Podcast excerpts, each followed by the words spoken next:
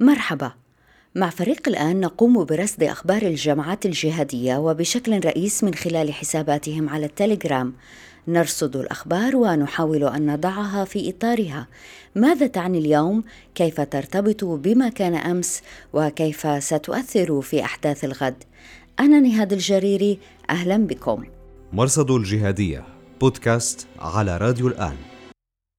أهلا بكم إلى حلقة هذا الأسبوع من مرصد الجهادية نغطي فيها الفترة من 31 يناير إلى 6 فبراير 2021 في العناوين قاعدة اليمن في أسوأ أحواله مع أنباء اعتقال باترفي وبوادر انشقاق جديد. رسالة القيادة العامة للعنابي تشي بعدم ثقة وتحوط. بدلة الجولاني تثير حفيظة معارضين وسخرية آخرين. يكون براغماتيا أو منافقا للغرب؟ أم فعلا هناك آه، تغيرات آه، فكرية عميقة؟ وضيف الأسبوع الأستاذ عباس شريفة الباحث في مركز جسور. يعني داعش خسرت الموصل والرقة ودير الزور وتحولوا إلى ذئاب منفردة وحراس الدين خسروا إدلب أيضا طردهم من الجولاني آه، وتحولوا أيضا إلى ذئاب منفردة فهن الآن بيعيشوا نفس الحالة. وبإمكانكم الرجوع إلى نص هذه الحلقة في أخبار الآن دوت نت. مرصد الجهادية بودكاست على راديو الآن. قال تقرير للأمم المتحدة إن زعيم تنظيم القاعدة في شبه جزيرة العرب خالد بطرفي اعتقل في غارة نفذت في محافظة المهرة جنوب شرق اليمن في أكتوبر الماضي 2020 وأن القيادي الآخر في التنظيم سعد عاطف العولقي قتل في الغارة نفسها. هذه المعلومة وردت أول مرة في منشور لجماعة بيضاء الموحدين التابعة لداعش اليمن وهم الجماعة التي كشفت الاعتزال الكبير. لكن المنشور لفت وقتها إلى أن هذه أنباء غير مؤكدة.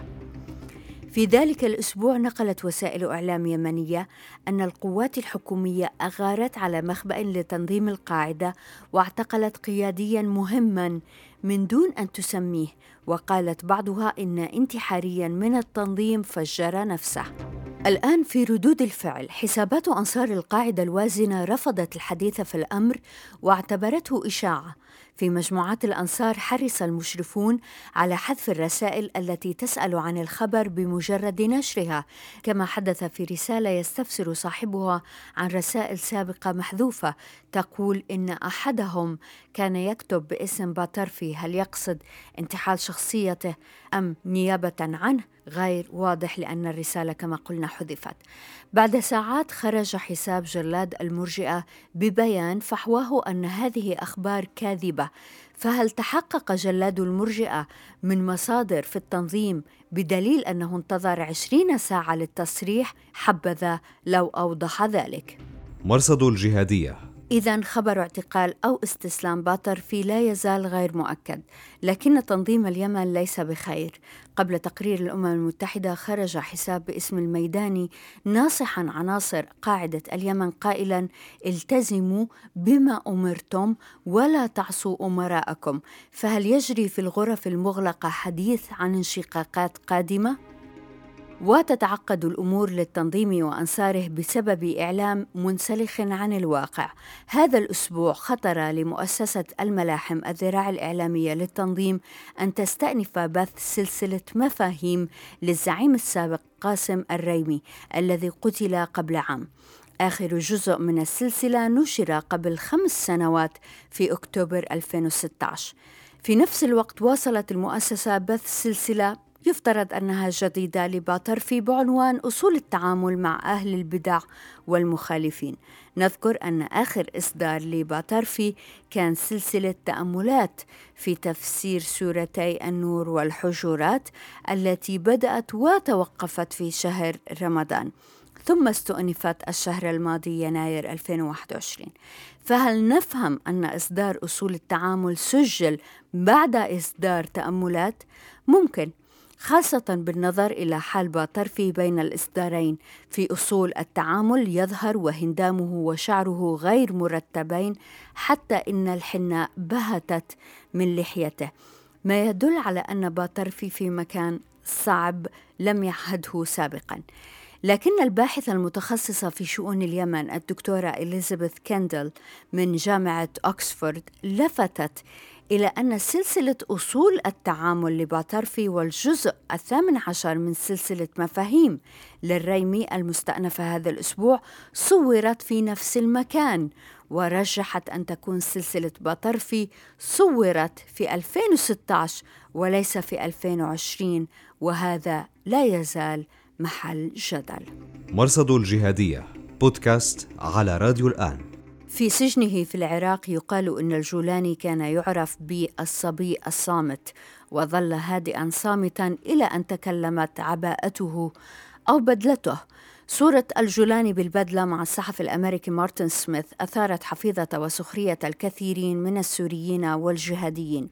معارضو الهيئة من داعش والقاعدة وغيرهم استنكروا هذا التحول الذي يتمثل في تغير ستايل الجولاني.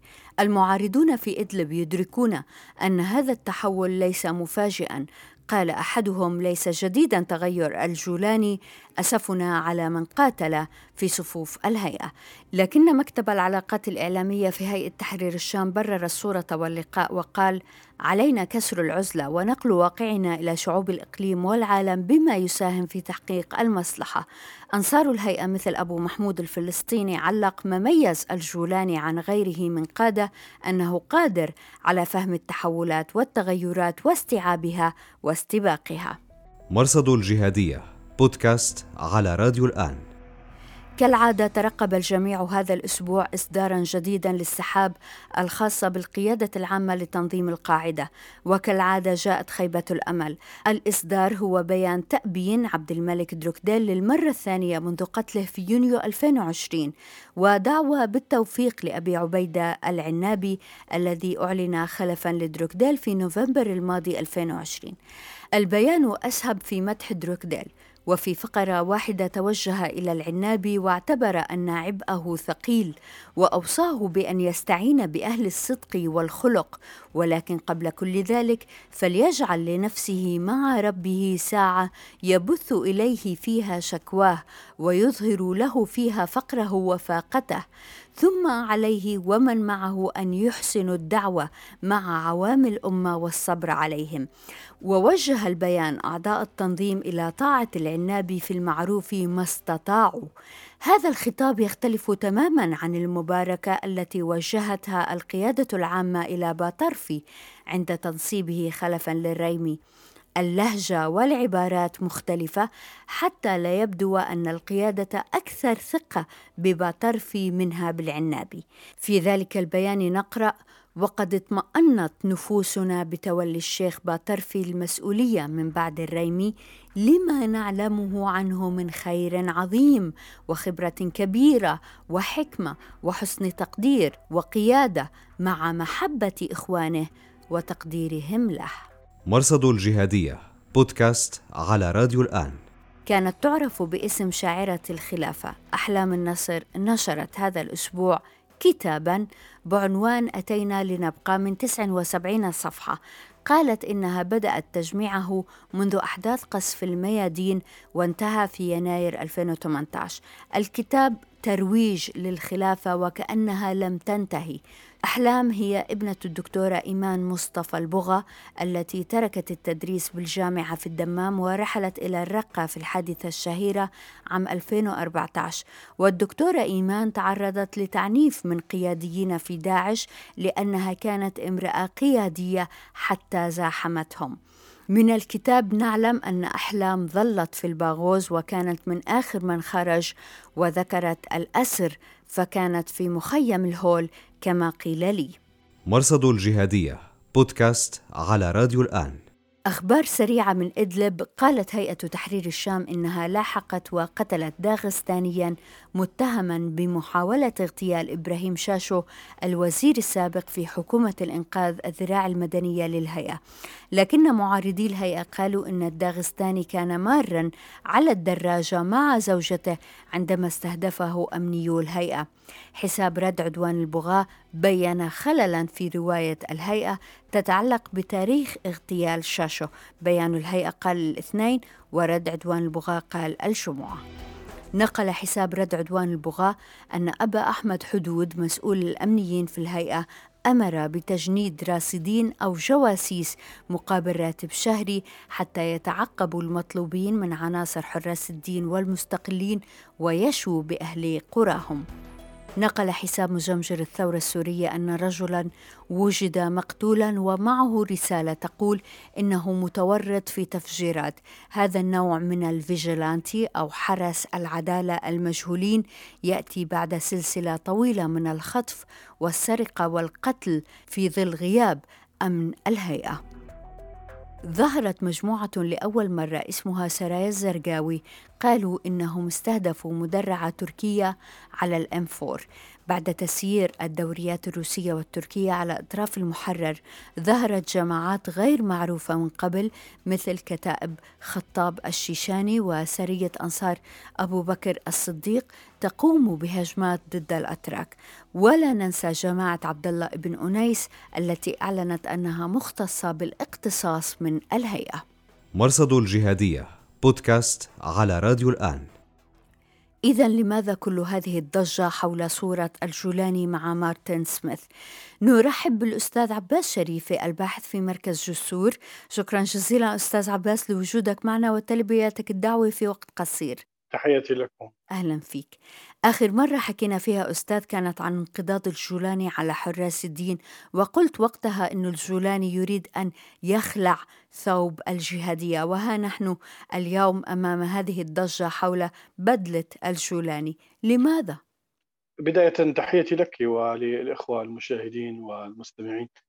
الحقيقة على ما أعتقد أن سبب إثارة آه، هذه الصورة لمشاعر السوريين والتفاعل الكبير آه، معه وجعل محط تندر وسخرية أنه مثل هذه الأفعال والتصرفات واللقاء بالصحفيين الأجانب كان يعني مجرم عند تحرير الشام في مرحلة المراحل عندما كانوا يعني مرتبطين بتنظيم القاعدة كان كثير من فصائل الجيش الحر أو من الإعلاميين أو الناشطين المدنيين يتم يعني تخوينهم لمجرد إجراء أقل من هذا اللقاء. اليوم عم نشوف هيئة تحرير الشام اللي كانت تخطف الصحفيين في عندما كانت جبهة النصرة وتابعه للقاعده اليوم يعني تستجدي هؤلاء الصحفيين ويدخلون بشكل آمن ويتجولون في إدلب.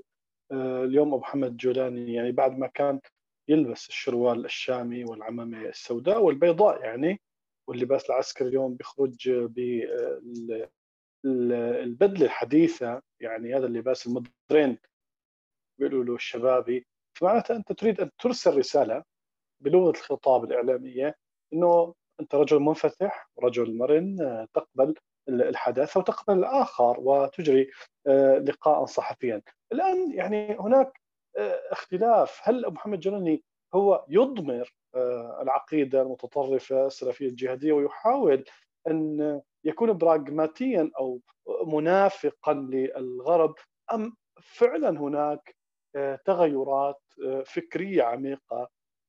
جرت عند تحرير الشام كتنظيم وليس محمد جلال اليوم نحن ما نأخذ يعني هذه هذا الظهور بسطحية بقدر ما نتعمق في الرسائل السياسية المحددة التي يريد أن يوصلها محمد جولاني من خلال هذا الظهور الإعلامي. الرسالة الأولى آه، يريد أن يقنع الغرب أنه هو فصيل محلي ليس عابرا للحدود ولا يتبع لأي تنظيم خارج الحدود السورية ويعتمد على العناصر السورية بدرجة أولى. هذه الرسالة الأولى. الرسالة الثانية أنه هو لا يمكن أن ينشط وهذا تكلم فيه حتى الشرعي العام عبد الرحيم عطون عندما قال إن جبهة أن تحرير الشام لا تشكل خطرا على الغرب. يعني هو يعطي تعهدات لن يكون هناك استهداف للغرب لن نقوم بأي عمليات ضد المصالح الغربية والمصالح الأمريكية بالتحديد.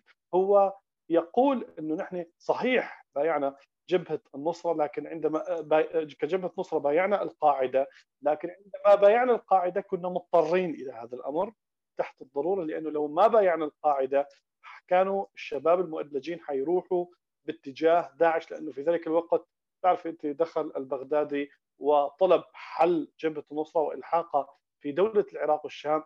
آه، فهن عم بيقولوا الغرب إنه نحن هي البيعة بالاصل ما كانت عن قناعة. إيديولوجية، نحن لا نحمل فكر القاعدة ولسنا سلفية جهادية، حتى يعني اليوم مجموعة الأزمات في تقريرها اللي مطول يعني تقول حتى هو في قضية تطبيق الشريعة آه، لا ينتهج آه، الأسلوب السلفي في تطبيق الشريعة، صحيح إن هناك تعليم شرعي هناك محاكم شرعية لكن هو يعني في البنات لا يحرمهم من التعليم، التعليم آه، الجامعي في أكثر من 4000 بنت في منطقة إدلب يعني عم تنال تعليمها الجامعي بكل الاختصاصات لا ما بيتدخلوا بالمناهج ما في تدخل بالمناهج ما في فرض للحجاب حتى الجهاز الحسبي اللي كان كأني الغي إذا ما الذي يريده الجولاني بالضبط؟ كل سنة تقريبا بهذا الوقت بيجري حديث من هذا النوع يتوجه فيه إلى العالم، ماذا يريد؟ هل يريد مثلا إمارة إسلامية مثل طالبان؟ نحن إذا أخذنا أهداف محمد جاي في عنده هو سلم الأهداف وأولويات، يعني هذا السلم آه، ما فينه يطلع الدرجة الثانية بدون الأولى، الهدف الأول اليوم اللي عم بيسعى محمد جولاني هو كما طلع البيان بعد حملة السخرية اللي صارت على صورة محمد جولاني ان أصدروا بيان وقالوا نحن عم نعمل هذا الأمر مشان تخفيف عن أهلنا في المحرر رايدين نكسر العزلة. وهذه كلمة دقيقة إنه جبهه تحرير الشام تريد أن تكسر العزلة الدولية. يعني مثلا اليوم آه، تركيا آه، مع إنه موجود 12000 جندي في آه، وبتتعامل المعابر مفتوحة لحد لكن إلى الآن تركيا لم تتعامل سياسيا ولا دبلوماسيا مع تحرير الشام. مما يعني إنه لا يوجد هناك اعتراف ولا هناك ارتياح إلى وضع تحرير الشام طالما إنه هي لسه على قوائم الإرهاب، لذلك هم يريدون كسر هذه العزلة كسر هذه العزلة بخلق تواصل، هذا التواصل إذا وجد من خلال المنابر الإعلامية نموذج مارتن سميث آه، نماذج آه، حتى مجموعة إدارة الأزمات، الصحيفة السويسرية اللي أجرت اللقاء مع عبد الرحيم عطون أيضا.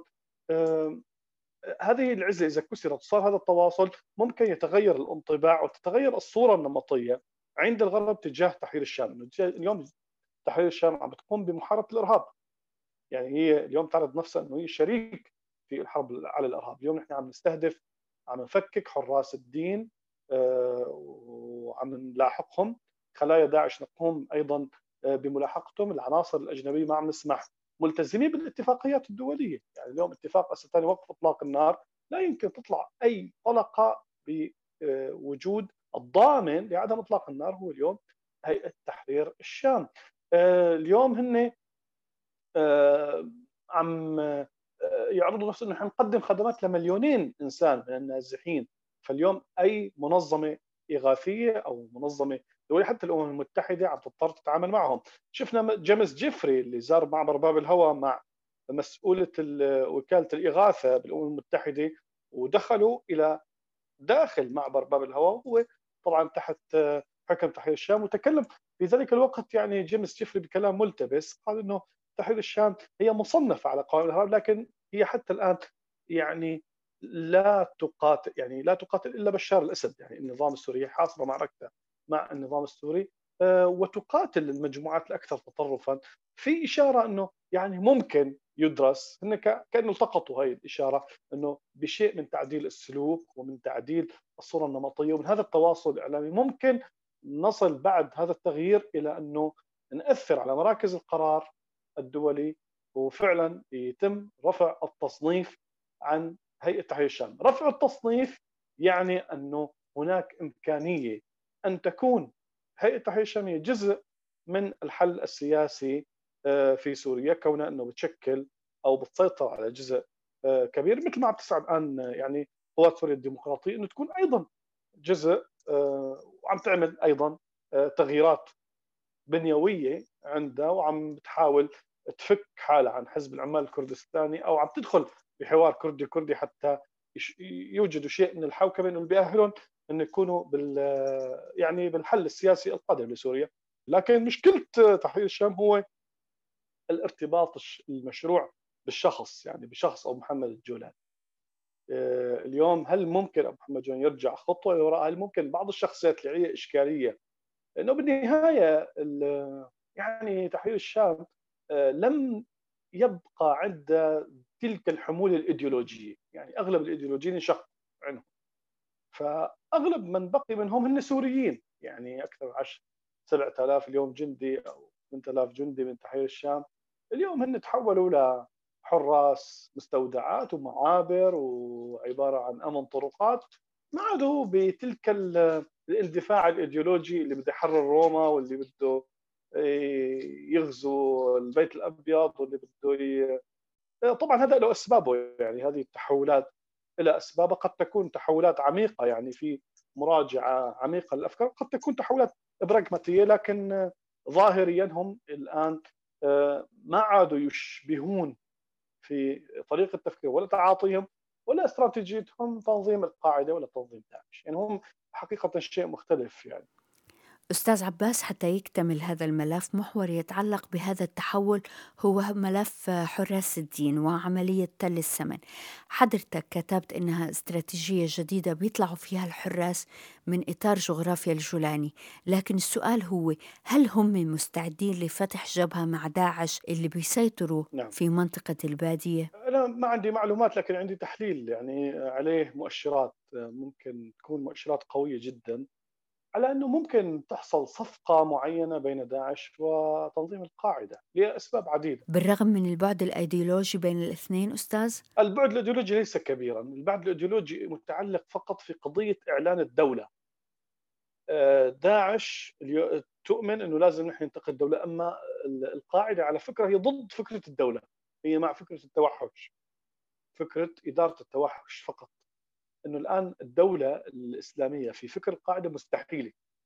ضمن النظام الدولي المتمكن المتغطرس القاعدة تعتبر إنه مستحيل داعش تعتبر إنه لا هي آه، يعني واجبة ولا يجوز التاخر عنها فالخلاف هو تكتيكي لدرجة إنه محمد الجولاني مع إنه هو يعني المرجعية الشرعية لحراس الدين لا يكفر آه، الدواعش ولا يعتبرهم حتى خوارج يعتبرهم مجتهدين. فالخلاف إذا رجعتي الخلاف عند المرجعيات يعتبرون أن الاختلاف بينهم وخصوصا أنه اليوم هن صار في عندهم نقمة مشتركة على الجولاني. يعني حراس الدين اللي شقوا عن تحرير الشام عن جبهة النصرة يرون أنه الجولاني نكث ببيعته للظواهري وتنظيم داعش يرى أنه الجولاني نكث ببيعته للبغدادي. وخصوصا الآن هن الأصل صار خلاف نظري. يعني الآن زين يختلفوا على الدولة، الدولة غير موجودة. يعني داعش خسرت الموصل والرقة ودير الزور وتحولوا إلى ذئاب منفردة. وحراس الدين خسروا إدلب أيضا طردهم من الجولاني آه، وتحولوا أيضا إلى ذئاب منفردة. فهن الآن بيعيشوا نفس الحالة. يعني هن نفس الحالة الان متشتتين. فلذلك آه، البعد الإيديولوجي هو في قضية واحدة الآن ما غير موجودة يعني هي يعني معدومة اللي هي قضية بناء الدولة والآن داعش ما عنده دولة ولا آه، يعني حراس الدين عندهم أرض.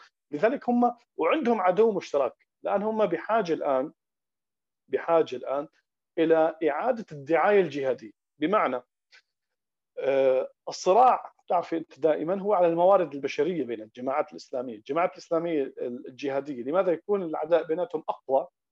يعني مثلا آه، داعش بتشوف إنه الجولاني هو عدو أكثر من الجيش الحر، لماذا؟ لأنه هو بينافسهم على الموارد البشرية، لأنه عنصر الجيش الحر مستحيل يروح على داعش، لكن عنصر جبهة النصرة مثلا أو حراس الدين ممكن على خطوة واحدة ممكن ينتقل.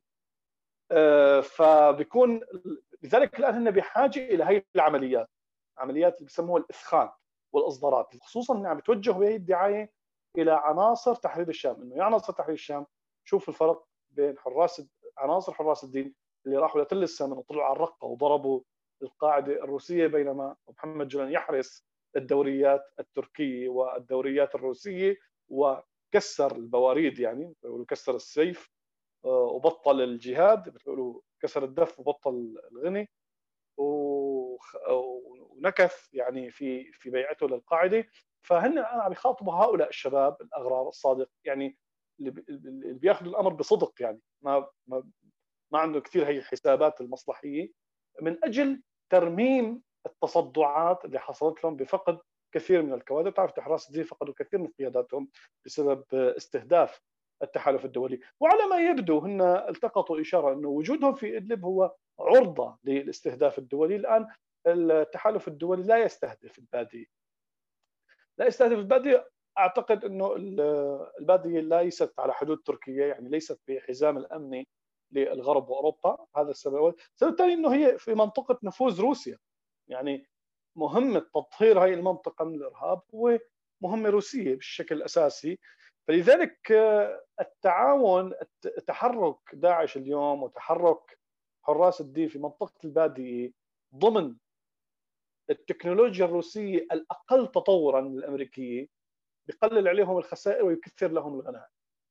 يعني اليوم كل هي ال ال الأرتال تبع النظام والأرتال الايراني وخصوصا اليوم إنه في مزاج يعني دولي إنه خلي آه، تتورط روسيا بالحرب الإرهاب، روسيا لما دخلت سوريا هي أعلنت إنه حتحارب الإرهاب وهي ما حاربت الإرهاب راحت حاربت الغوطة وحاربت حمص وحاربت ادلب الآن آه، خلي خوضوا جولة. على ما يبدو إنه في ولادة جديدة اليوم لداعش عدة أسباب يعني. الآن ممكن في ناس ما تصدق. داعش لما ولدت الولادة الثانية أثناء الثورة السورية ب 2011 كانوا عبارة عن 200 شخص ومعهم 150 بارودة و300 ألف دولار في بيت مال المسلمين. لما صارت منطقة فوضى في ظل الغياب غياب الحلول السياسية ووجود مناطق للفوضى والظلم الاجتماعي والفقر الاقتصادي والجهل والدعاية الإعلامية والمظلومية يعني عند كثير من الشباب اللي ممكن يلتحق فيهم بسبب إنه ما يعني هو وين بده يروح اليوم؟ آه، عن نظام ممكن النظام يعتقلهم النظام مش أحسن. يعني مو أقل إجراما من داعش يعني خصوصا إنه في مقارنة أخلاقية أحيانا. يعني بتشوف إنه اللي عم بحارب الإرهاب هو أدنى اخلاقا. هي مشكلة أساسية إنه أنت ما بصير تحارب الإرهاب.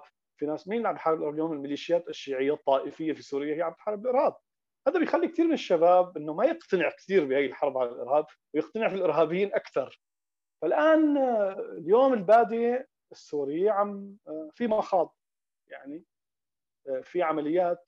أعلنت وكالة اعمار أكثر من 1300 عملية. في العام 2020 العام الماضي ولا تزال هذه العمليات موجودة. الأستاذ عباس شريفه شكرا جزيلا لوجودك معنا. حياتي.